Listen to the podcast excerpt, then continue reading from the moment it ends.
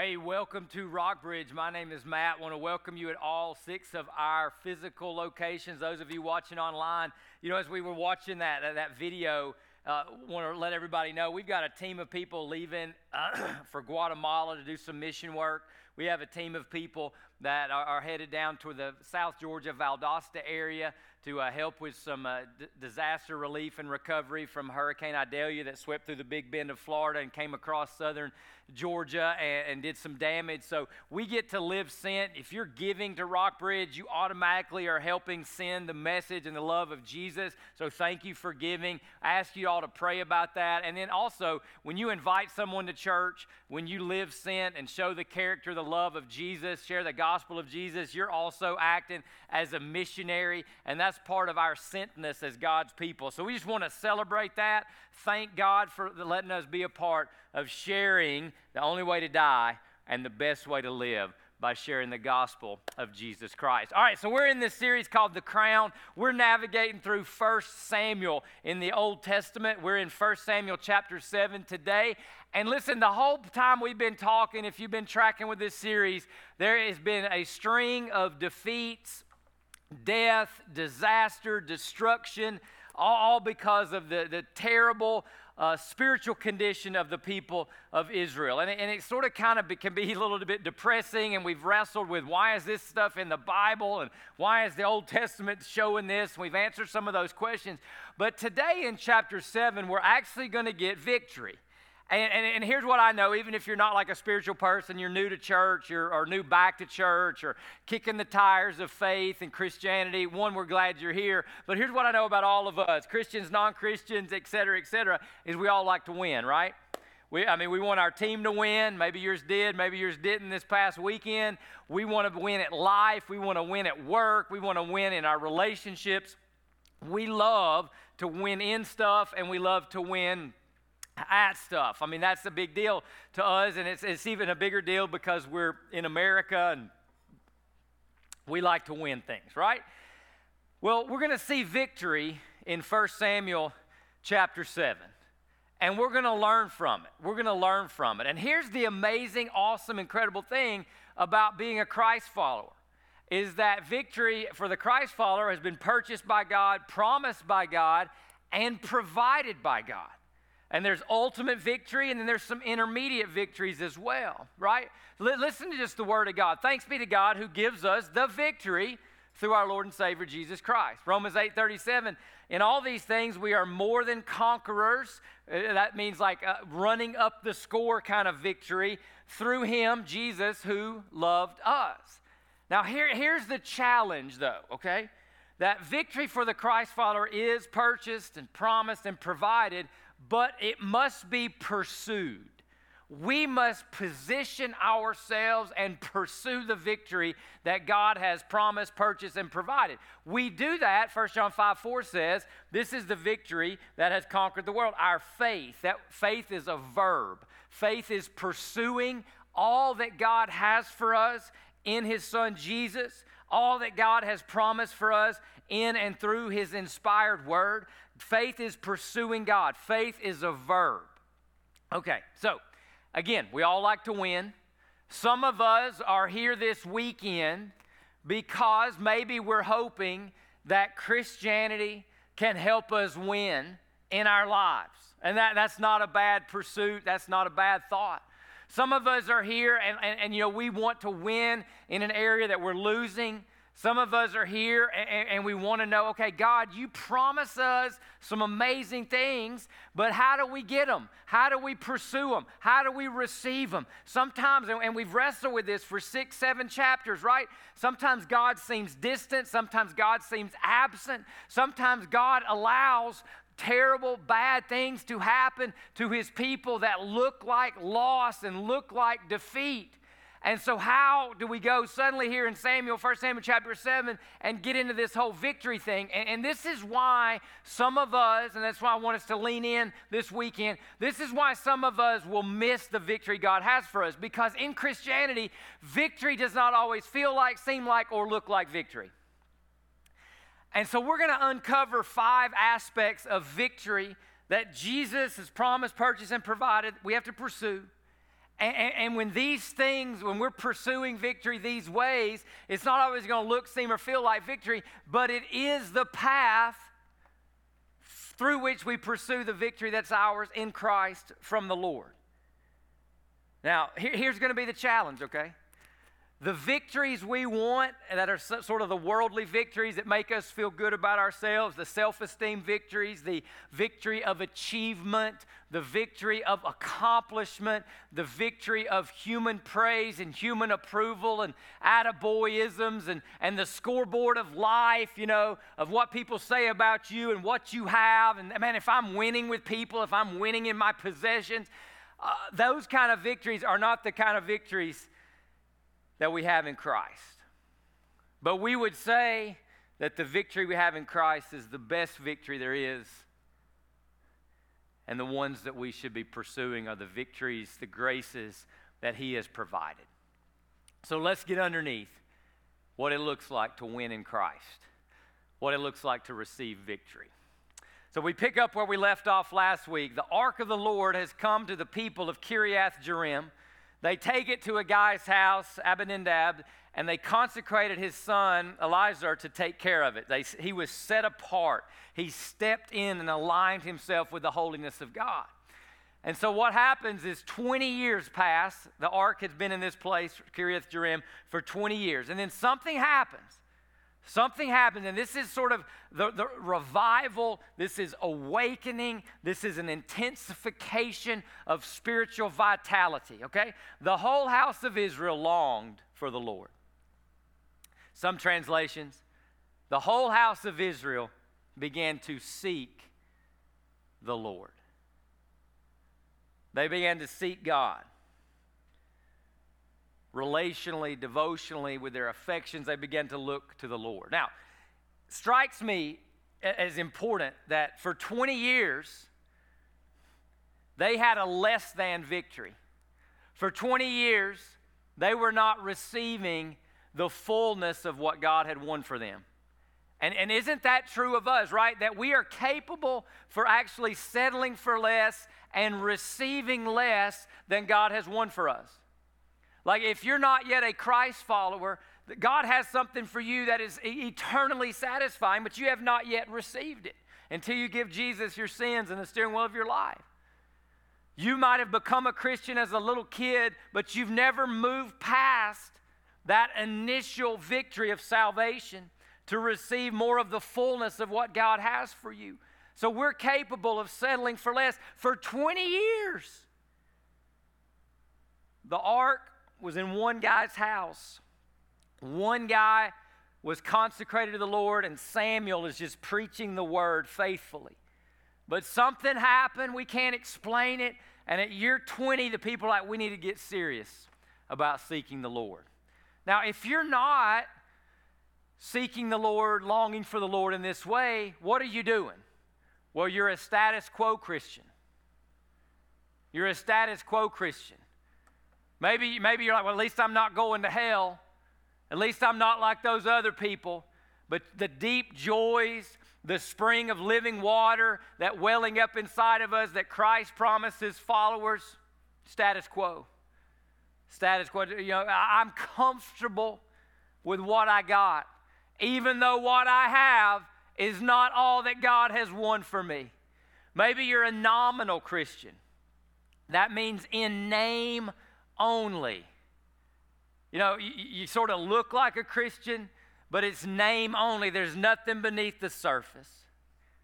Maybe you're an ornamental Christian, where it's part of your life, it decorates your life, but it's not your life, if you know what I mean.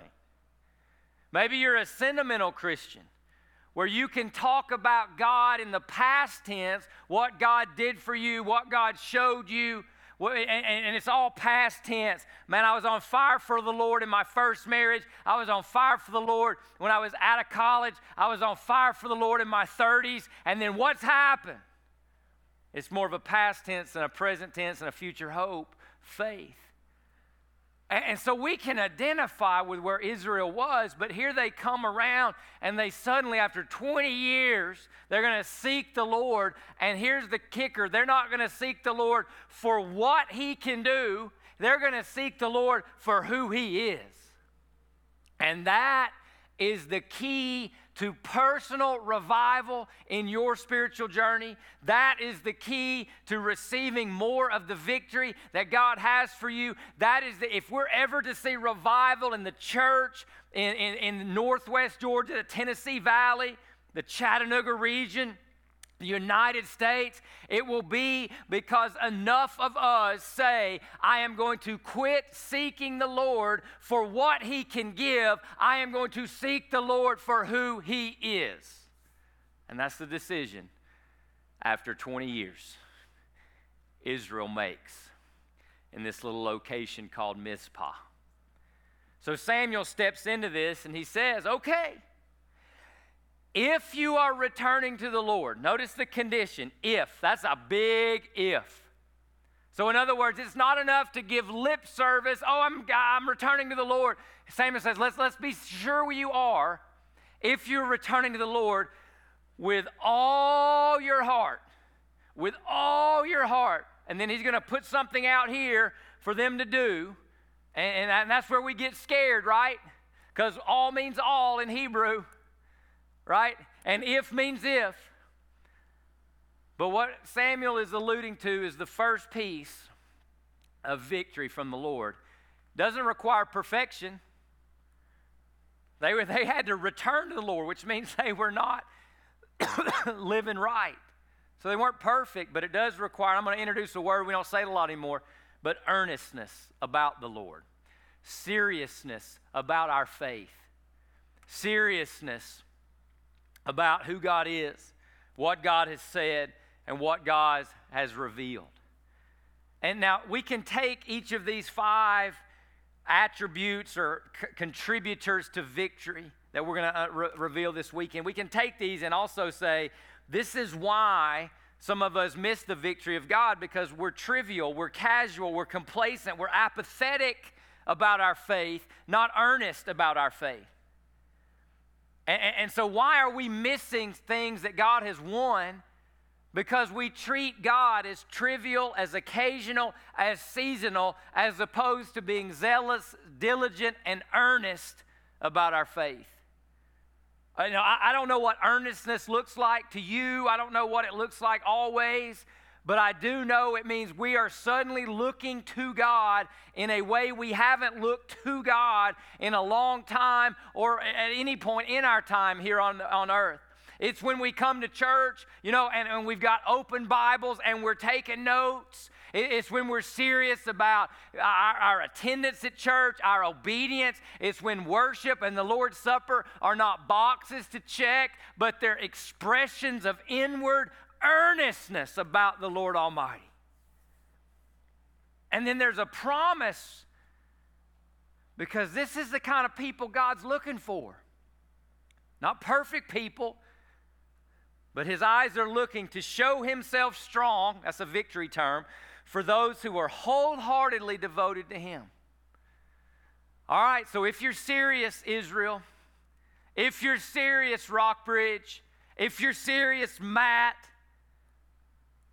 here's the first step.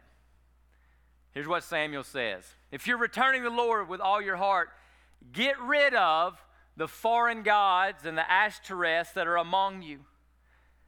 These are idols. Set your hearts on the Lord and worship only, exclusively Him.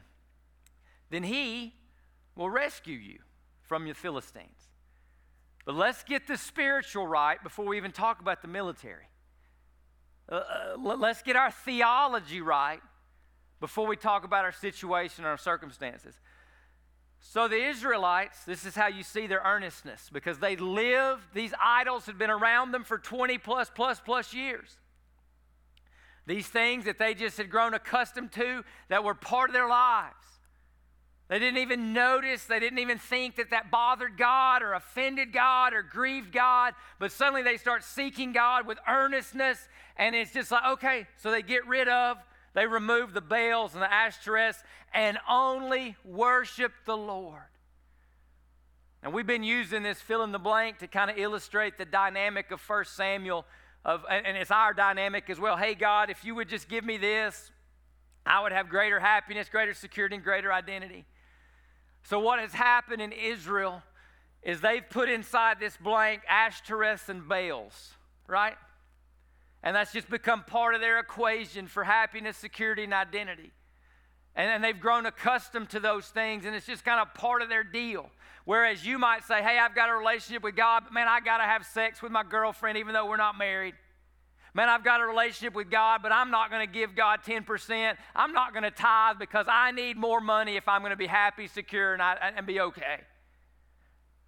And we could just go on and on and on and on and on, and eventually we'd hit something that affect that, that all of us could say, oh, okay, that's mine. And what you see happening in Israel is they are so serious about God that they're willing to take whatever they've put in this blank and get rid of it. And seek the Lord. Because successful seeking is unconditional seeking. That gets nervous, right? Successful seeking is unconditional seeking. Successful seeking goes beyond just devotional moments, and they become a movement of obedience. See, here's the challenge that I think a lot of us have, especially in the West or in the United States, okay? We think Christianity is for reinforcing our lifestyles, our economics, our politics, our pleasures. Christianity is not for reinforcing a lifestyle. It's for, for pursuing the person of the cross, Jesus, and the path of the cross. And the path of the cross does not look, feel, or, th- or seem like victory.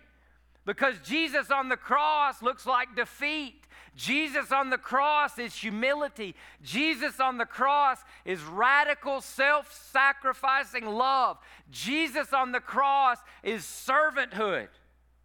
Victory in our culture is not being is not being a servant, it's being in power. Victory in our culture is self-esteem, pride, ego, selfie, narcissistic.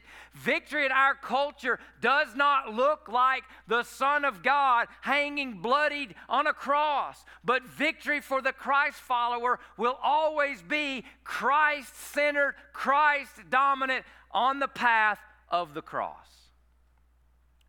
And so, you see this second component of victory emerging in Samuel's instruction to get rid of these things. And we see that victory is for, here's the word, repentant. Repentant. Tertullian, an early church author, an early church father, had this to say. He goes, I was born for no other end but to repent. I was born, but for no other end, to repent. So when repentance means I'm getting tough on myself, I'm getting tough on sin, I'm getting tough on Satan. Tough on self, sin, and Satan. No more accommodating. Repentant, I agree, I acknowledge I'm wrong. I agree, I acknowledge I'm moving in the wrong direction. I'm going to turn and I'm going to pursue God. And I am going to hate the rivals in my life to God and get rid of them if that's what it takes. Again, does repentance feel like victory? Because coupled with repentance is contrition. Coupled with repentance could be shame and guilt. Coupled with repentance could be di- divine discipline or consequences. Coupled with repentance could be correction. That's, it's like non-self-esteem. And many of us, the only victory we know is anything that boosts our ego, boosts our pride, boosts our self-esteem. That's not the victory God has for us. So Samuel, as he sees their seriousness and their their um, their repentance as they get rid of the, ba- the ba- ba- Baals and the Ashtoreth, he says, hey, let's call an assembly. He says, gather all of Israel at Mizpah. I will pray to the Lord on your behalf. When they gathered at Mizpah, they drew water and poured it out in the Lord's presence. Not all, a lot of people know, understand what this means. I, I think the, the, probably the, the safest landing part of what this means is they pour out the water to say, we're emptying ourselves of ourselves so we can be filled more with the Lord. That's probably the safest and clearest interpretation. So they fasted on that day. They're going to fast for something they need to remind themselves of their need for the Lord God. Fasting, by the way, is a way to show the Lord your earnestness for Him and about Him. And there they confessed. Confession is not great for self-esteem. We have sinned against the Lord. And Samuel judged the Israelites at Mizpah. This word judge is going to come up four times in our text, three in the last three verses, but here it is. Instruction, correction, reproof, providing of wisdom. It's a fairly comprehensive term in this context. Now, what's interesting also about repentance, and let's not miss this, okay? We have sinned against the Lord. There's no laundry list of all the sins. I mean, we've seen a bunch of them in chapters one through six, and we've covered those in the previous parts of this series called The Crown. We've seen, you know, hey, they had idols, right? We've seen all that, but but they just they just kind of get quit getting specific, and they come and say, hey, we've just sinned against the Lord. So here's what's going on, okay? Eventually, repentance becomes less and less about the specific sin or sins and the associated guilt, shame, and consequence, and it just becomes more about returning to God as our first love and returning to God as our highest treasure. You see, the, the symptom is the Ashtoreths and the Baals. The symptoms are the behaviors of the, the sinful behaviors. But the disease is we've just abandoned the Lord as our first love. So, so I think we need to talk about this in the in the context of our fill in the blank, okay? Because look, let's just say what you've put in the blank, you realize you got to get rid of, or you realize it's become, it's a good thing, but it's become a God thing, which is a bad thing. It's competing, it's rivaling God. Let, let's just, uh, like what's in your blank right now is a sin, okay? And, and you're alert to that, you're awakened to that, you understand that, okay? So he, here's the challenge, right? We can be so focused on, on this, this sin that we have to get rid of, or the guilt and the shame of this sin, that we lose Godwardness, that we lose the, the, the understanding of God and the first love. So, so what's happening in, at Mizpah, and this is why it's revival, is they're like, okay, it's we have just hurt God, we've left our first love. And, and that shows us that like the path to winning over sin is to fall more in love with God than you love your sin. And that's what's happening. When they say they long for the Lord, they're willing to get rid of things that have become part of their lives if it competes with first love for Jesus. And that's getting into the depth of repentance. It's not just I'm sorry for what I've done. I'm sorry for the consequences that, I've, that have come into my life because of what I've done. It's I'm returning to God as my first love. Now, this is why victory in the Christian walk doesn't feel like, look like, or seem like victory in anything else, because everybody wants victory through affirmation. But God offers victory through rebuke. Samuel judged the people, and correction that leads to repentance. How many of us are like standing in line, hey, rebuke me, correct me? Nobody. Nobody. I mean, even the Bible even says that people will go to hear preachers who tell them what they want to hear, or tickle their ears is the phrase. Let's make us feel good about ourselves. That's not the path to victory. Now, this, this leads us to a third component of Christian victory, because they came together at Mizpah as a community under the authority or the teaching, rather, or the judging of Samuel. And victory, Christian victory, comes through, in, and with spiritual community. There's no Lone Ranger Christians. Now, think about it. Think about the, rise, the, the decline of church membership, the decline of church attendance. It was happening before COVID. It certainly accelerated because of COVID. Think about the number of people who say, I don't need the church. I got my beliefs, and I have my personal relationship with God. You're settling for less than what God has provided and won for you. You're settling for less. But think about it. Most Americans want individual victory. Most Americans want to win in their life. It's a me-centered Christianity, not the we Christianity that Jesus created. I will build my church, he says, and the gates of Hades will not overpower it. So my church will not be defeated. So if I'm not a part of his church, I'm missing some victory, right? And then Ephesians four talks about it this way. Their responsibility, the responsibility of church leadership, is to equip God's people to do his work and build up his church, which is indefeatable, indestructible, the body of Christ. He makes, God makes the whole body fit together perfectly as each part does its own special work. It helps the other parts grow so that the whole body is healthy and growing and full of love. So Christian victory, yes, God saves us individually, but he puts us into a bigger family, a bigger unit called the church. And, and so this is why being a part of the church, a contributing part of the church, an engaged part of the church is, is so powerful. This is why, you know, we revamped our membership.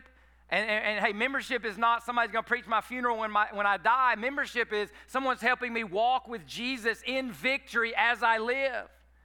And there's grace to be had inside the body of Christ. And everything is by grace and from grace, so victory is a part of grace. Grace gives victory. So I want as much grace as I can have. I'm a maximist, not a minimalist.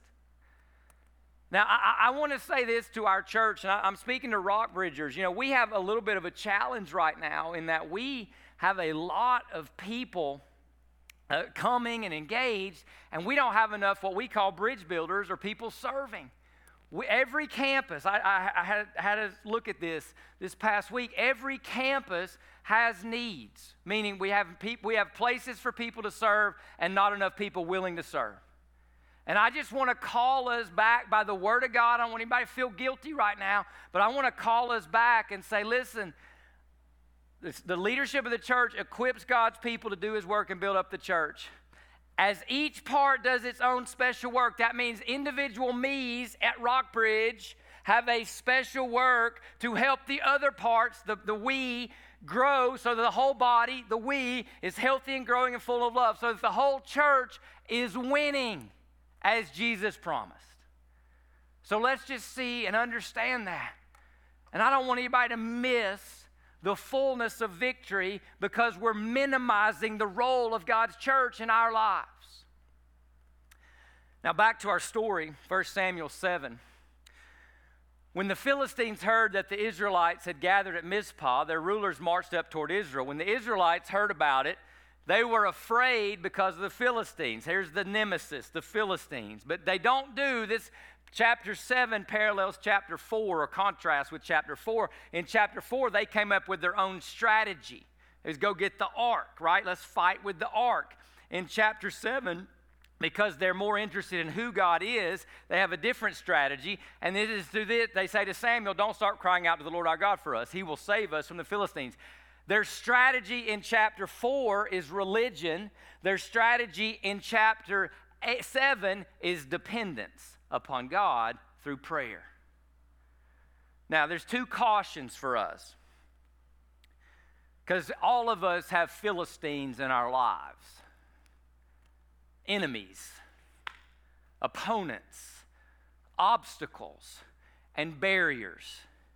And if we're not careful, we think that's really our biggest problem.